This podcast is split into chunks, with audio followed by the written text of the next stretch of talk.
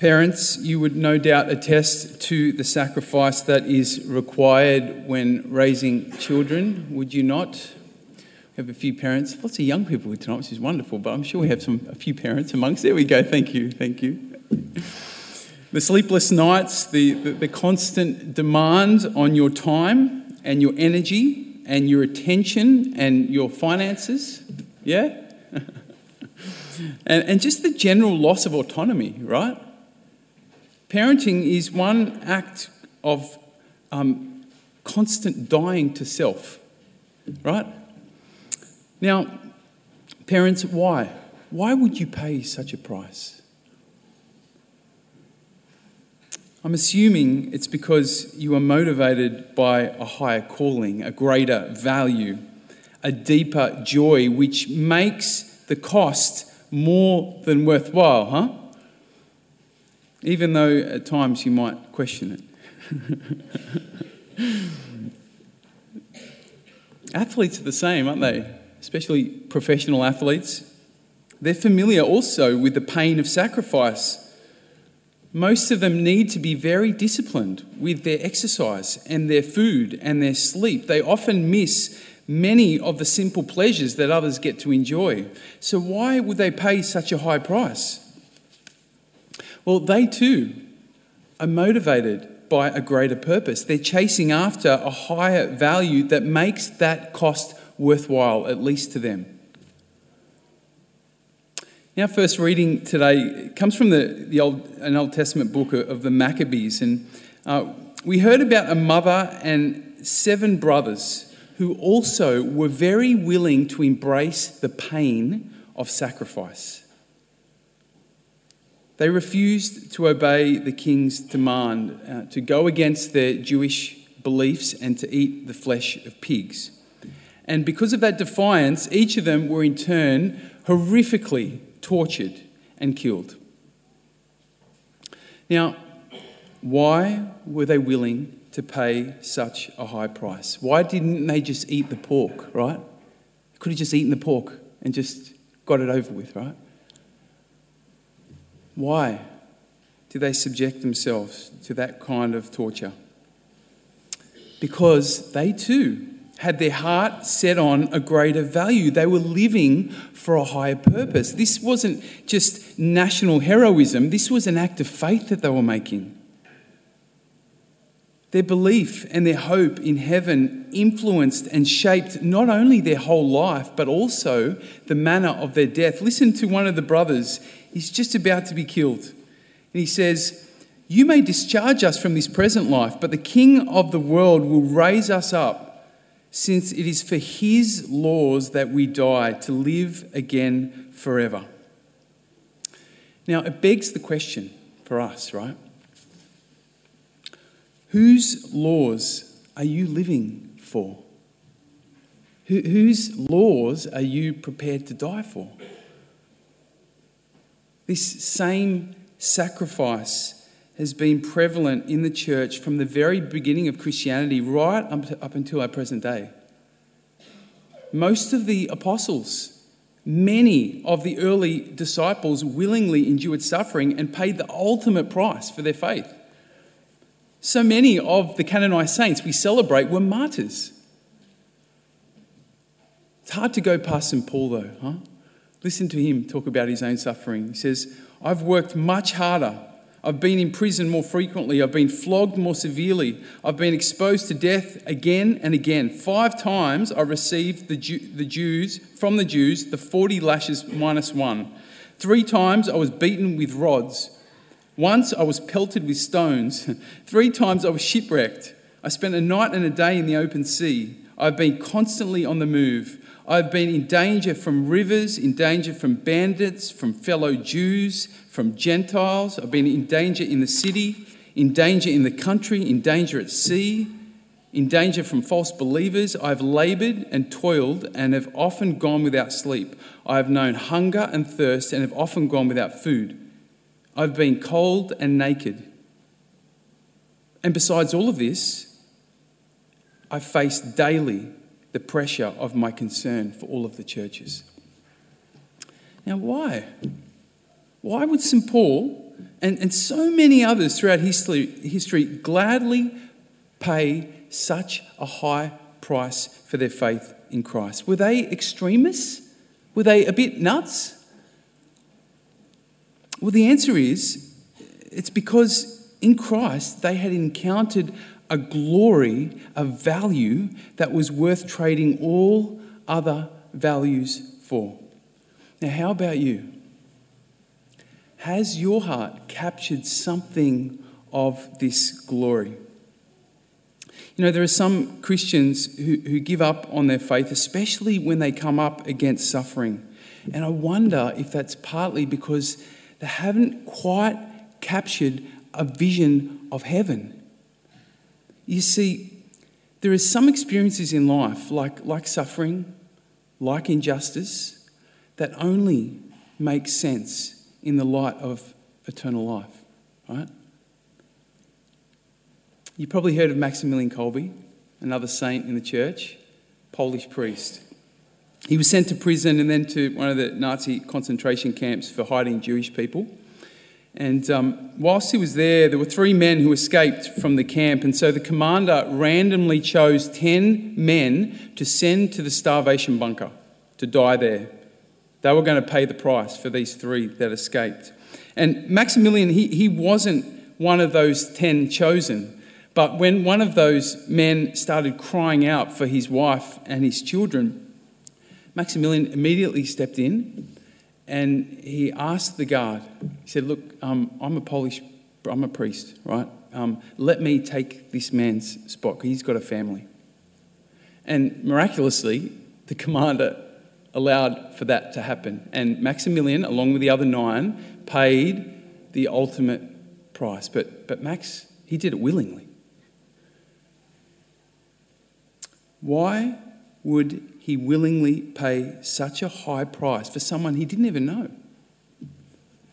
There are two answers to that question. Part A Maximilian was full of the love of Christ, a love which had paid the ultimate price for him. So he was just moving in that same love, a love which is not always reasonable. Part B to the answer, though, is that Maximilian was convinced that there was a greater prize on offer. There was a hope that even outweighs the sacrifice of his life here and now. This is why Jesus taught and spoke about the kingdom of heaven so much. You see, he knew that when we get a vision for it, it changes everything in our life. It changes how we live and it changes what we live for. It, it, turns everything upside down in the most beautiful kind of way, most liberating kind of way. Now, there may be some among us who are thinking to themselves, well, Father Daniel, I get it, right? I get this whole heaven business, but um, don't you think it's just a bit too much of a risk to live now as if heaven is real? I mean, what, how can I be sure? Isn't it just safer if I go with a secular view that all there is is what we can see? You know, I just, um, you know, live as if there is just now, throw all of my eggs into this basket, this life. Isn't that safer? Make the most of now. These are fair and honest questions, right? We obviously can't see, we can't touch heaven, that there is no definitive proof, that the reality is that we cannot possibly comprehend eternal life with our, our finite minds, right? And, and I think it's supposed to be that way. I don't think we're supposed to know exactly what it's like. But I want to suggest to you tonight that, that, that there is enough evidence to reassure us of the reality of heaven. And, and today I want to point you to two sources. The first source of this evidence is our own inner experience, especially um, when we've lost someone that we love. When a loved one dies, something within us knows that our love for them doesn't die, right? Our, connection with them remains alive. And sometimes it even goes deeper, which has certainly been my experience with my mum. Something within us longs and waits to be reunited with them, and we, we almost know that we will be. We, we will be together again. It's just a matter of time. You see, it's this connection that we have and this, this longing that says to us that they cannot simply cease to be. Yes, they've died, but they must still be alive. They can't just disappear. They, can't, they just can't end. It's alive in me. There must be a bigger picture. There must be a bigger reality that we are all part of. I find even non religious people think in this way. Often, you know, at funerals, when someone they love dies, they'll say, oh, they're in a better place now. Where do they get that from if they're not people of faith, right? It comes from within us. It's not a knowledge that comes from our reason, it comes from a deeper place. It comes from hope, it comes from love. I want to suggest it's even more important and profound kind of knowledge. So that's the first source of evidence. The second source that I want to point you to is the life and the teaching of Jesus. Did you know that Jesus staked everything on the reality of heaven. This was his one great passion. He spoke about it constantly. And ultimately, he sacrificed his very life so that we could have it, so that we could share in it. At one point, when he was teaching, Jesus said that heaven is like the most precious pearl. It's worth trading everything else in for. Everything. That's why he said to you know his disciples, he said, "Leave your your work, your businesses, your family, leave it all behind and follow me." That's why he said to the rich man, "Sell everything you've got and follow me." That's why he said to his disciples, those who follow him, "Be willing to embrace suffering and persecution. You see, because Jesus knew that when we put Him first, we open ourselves to the life that we're really created for, the life that really matters.